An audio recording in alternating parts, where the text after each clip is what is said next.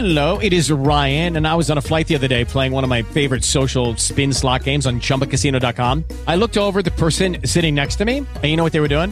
They were also playing Chumba Casino. Coincidence? I think not. Everybody's loving having fun with it. Chumba Casino is home to hundreds of casino style games that you can play for free anytime, anywhere, even at 30,000 feet. So sign up now at chumbacasino.com to claim your free welcome bonus. That's chumbacasino.com and live the Chumba life. No purchase necessary. BGW. Void were prohibited by law. See terms and conditions. 18 plus.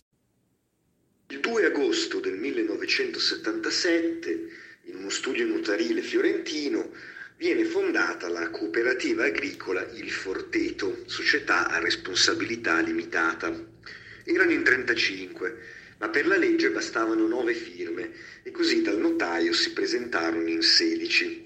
Da qualche settimana si erano insediati a Farneto, il bosco appena pascolabile sopra le colline di Calenzano, prestatogli da un amico. Con loro qualche pecora, un paio di mucche e tanta buona volontà. Sarà forzatamente una soluzione provvisoria. Già durante il mese di luglio il gruppo aveva messo gli occhi su un'azienda agricola semi-abbandonata a Bovecchio, sulle pendici della Calvana, a pochi chilometri da Barberino di Mugello. Un luogo ben più vasto, con i suoi 220 ettari tra bosco e seminativo ed alcune case coloniche. Una terra vera, anche se aspra, fredda, spesso scoscesa, che i contadini di un tempo avevano gradualmente abbandonato allettati dalla città, una natura bella e ventosa che non regalava nulla. Il compromesso di acquisto venne stipulato il 1 ottobre 77, dopo una trattativa lunga ed incerta con la proprietà. I soci della cooperativa raggranellarono 40 milioni nelle proprie tasche, non disponendo dei requisiti di legge per accedere a sovvenzioni o finanziamenti agevolati. Le case di Bovecchio erano diroccate, le strade agricole fatiscenti, il terreno invaso dalla macchia e dai sassi, i mezzi finanziari, fatti salvi gli stipendi di una decina di soci, che continuavano a lavorare anche in città e i beni di Fiesoli investiti nell'impresa erano scarsi. L'inverno incalzava, alle finestre mancavano i vetri, dai tetti grondava l'acqua. Ci si riscaldava con quel che c'era, stretti nelle poche stanze agibili. Gli osservatori disincantati guardarono quel gruppo di giovani con un po' di scherno. Quelli che si lasciavano intenerire provavano invece simpatia, mista a scetticismo bonario. Quella nascente comunità di ragazzi rassomigliava fin troppo di primo acchito al fallimentare stillicidio ed esperimenti analoghi fioriti durante quegli anni. Torneranno presto a casa, pensarono in molti. Al contrario, la comunità resse, superò il primo inverno, appoggiandosi sull'esperienza contadina di alcuni soci e di coltivatori locali per rimettere a posto le case, dissodare la terra e coltivarla, e impratichirsi nell'allevamento e nella produzione del formaggio. Il primo cacio, ottenuto con il latte delle pecore allevate a Farneto, era duro come una pietra, ma i soci della cooperativa erano in una pasta altrettanto dura. Non si avvilirono, riprovarono e già dopo qualche mese, trascorso a Bovecchio, le donne poterono partire con le borse piene di pecorino da vendere nei mercati di Firenze e Prato. Finalmente vedevano lievitare intorno a sé il sogno cui lavoravano da anni. In quel primo periodo trascorso a Bovecchio e anche in seguito, Rodolfo lavorò duramente e fece di tutto. Il cuoco, il fornaio, il cacciaio, il contadino, il trattorista, l'addetto alle pubbliche relazioni insieme a Marco Ceccherini, sindacalista della CISL, che faceva parte del gruppo sin dagli albori. La cooperativa raccoglieva i primi consensi tra gli amministratori locali, la popolazione del Mugello ed una parte degli ambienti cattolici. Giampaolo Meucci cominciò ad affidare giovani dai trascorsi difficili ai membri della comunità. Poi di colpo, il 29 novembre 1978, a Bovecchio salirono le camionette dei carabinieri con un mandato d'arresto per Rodolfo Fiesoli e Luigi Goffredi, un altro dei soci fondatori della cooperativa. Goffredi fu arrestato subito. Rodolfo venne invece prelevato a Firenze, al Circolo Vie Nuove, dove si trovava per un corso professionale. Il carcere delle Murate era poco distante. Fiesoli e Goffredi saranno poi scarcerati il 26 febbraio del 1979 e nonostante la vicenda giudiziaria si protrarrà per altri sei anni, non faranno più neanche un giorno di galera.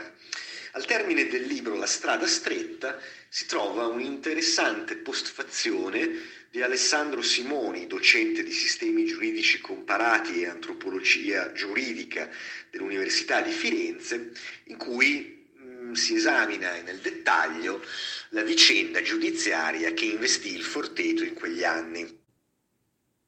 La macchina della repressione penale viene messa inizialmente in moto nell'aprile del 1978, secondo modalità che sono descritte in apertura della prima sentenza di appello. Aperte virgolette. Con anonimo dell'aprile 1978 si denunziava che nella cooperativa Il Forteto era stata probabilmente somministrata a TM, moglie di VA, una forte dose di droga tanto che la donna ne era rimasta gravemente ammalata. Nell'anonimo si soggiungeva che un ragazzo era stato picchiato a sangue da Goffredi Luigi, uno dei dirigenti della cooperativa. I carabinieri svolgevano indagini, assumendo sommarie informazioni la LP, il dottor BM, veterinario interino del comune di Barberino del Mugello, VA, studente in medicina, il dottor MM ed acquisivano un esposto dei genitori di CM, moglie di Goffredi Luigi.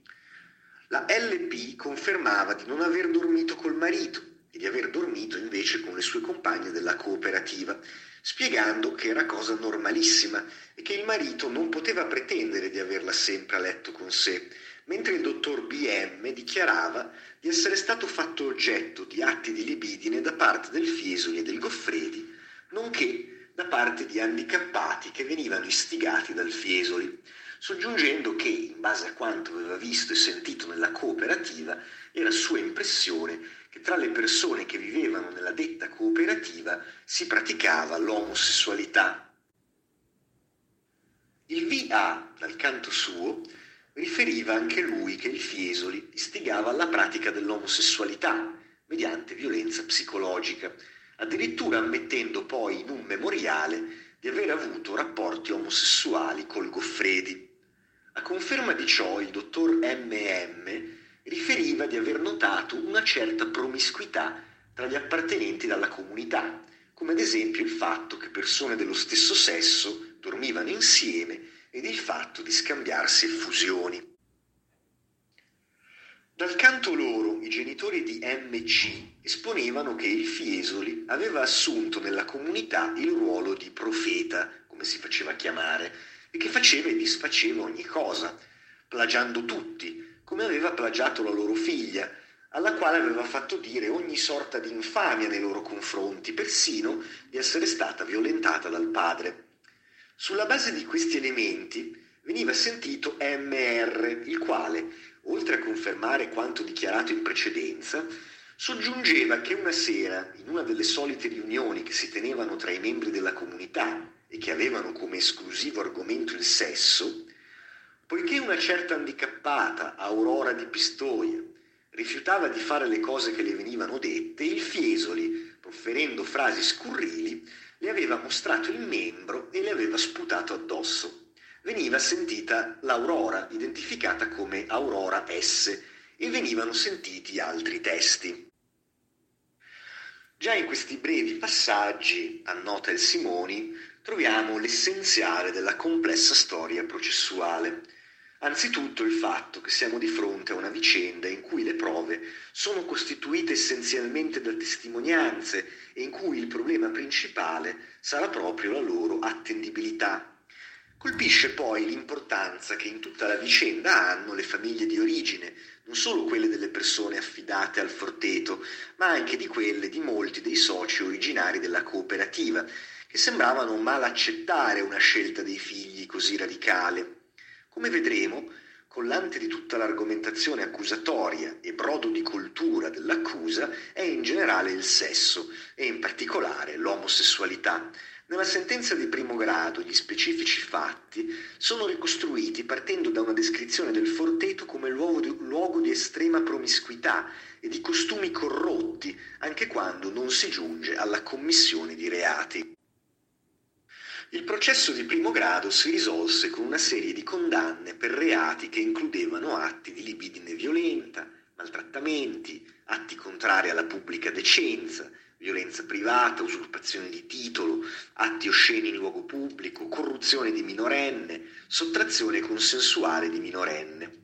L'episodio centrale che i giudici di primo grado ritengono di poter accertare riguarda Aurora di Pistoia, che aveva trascorso solo una decina di giorni al Forteto, al quale era stata affidata dal Consorzio Sociosanitario di Pistoia nell'agosto del 1978. Nelle dichiarazioni rese nel processo, come riferite nella sentenza di primo grado, essa afferma che questi dieci giorni, aperte virgolette, erano stati un continuo inferno, durante i quali era stata quotidianamente ingiuriata con i titoli più vergognosi e ripetutamente picchiata, anche con un bastone e con un vassoio. Aggiungeva poi che nel pomeriggio del primo giorno, mentre si stava riposando un momento nei pressi del laghetto, era stata raggiunta dal Fiesoli, che, dopo averla violentemente colpita, le aveva detto che sua madre era una poco di buono aveva dato affetto, le aveva poi dato della pazza e l'aveva colpita con scapaccioni e presa a morsi sulle braccia. Soprattutto una sera dopo cena, dopo i consueti insulti e sghignazzamenti generali, il Fiesoli, sbottonatosi i pantaloni, le aveva mostrato il membro. Un'altra sera il Fiesoli l'aveva stesa su un tavolo e, stesolesi addosso, aveva fatto su di lei i movimenti dell'atto sessuale in mezzo a una generale ilarità. Sempre l'Aurora S affermava poi che il Goffredi, in una occasione, dopo averla schernita facendole il verso, l'aveva afferrata e dopo averla colpita alle braccia le aveva toccato il seno, gli organi genitali e il sedere. Fiesoli avrebbe poi compiuto atti di libidine diversi dalla congiunzione carnale, masturbando due persone malate di mente e comunque in condizioni di inferiorità psichica in presenza di un minore, con conseguente corruzione dello stesso. Goffredi e Fiesoli sono inoltre condannati anche perché, in concorso tra loro con più azioni esecutive di un medesimo disegno criminoso, compivano atti di libidine violenti sulla persona di MB, consistiti nel palpeggiare insistentemente il sedere o il pene al di sopra dei pantaloni, con violenza consistita nel compiere tali gesti nonostante la contraria volontà del MB, il quale nella sua qualità di veterinario condotto non poteva sottrarsi dai luoghi ove espletava il proprio servizio quando non toccavano di persona, i due avrebbero indotto minori a compiere gli stessi gesti sul veterinario. Vale la pena di ricordare en passant la posizione di Mauro Vannucchi, altro membro della cooperativa, che rimarrà fedele a Fiesoli fino alla fine, co-imputato nello stesso processo. Figura minore quanto numero di capi di accusa, ma capace comunque di contribuire a completare lo scenario di una piccola Sodoma e Gomorra del Mugello. Vannucchi infatti è accusato di atti osceni in luogo pubblico, risultando per la Corte provato che all'interno di una stalla avente le porte aperte direttamente accedenti alla pubblica strada si congiungeva carnalmente con una mucca la data del congiungimento gli permise comunque di ottenere un'amnistia. Judy was boring. Hello. Then Judy discovered ChumbaCasino.com. It's my little escape. Now Judy's the life of the party. Oh, baby, Mama's bringing home the bacon. Whoa, take it easy, Judy. The Chumba life is for everybody. So go to ChumbaCasino.com and play over 100 casino style games. Join today and play for free for your chance to redeem some serious prizes. ChumbaCasino.com. No purchase necessary. Void where prohibited by law. 18 plus terms and conditions apply. See website for details.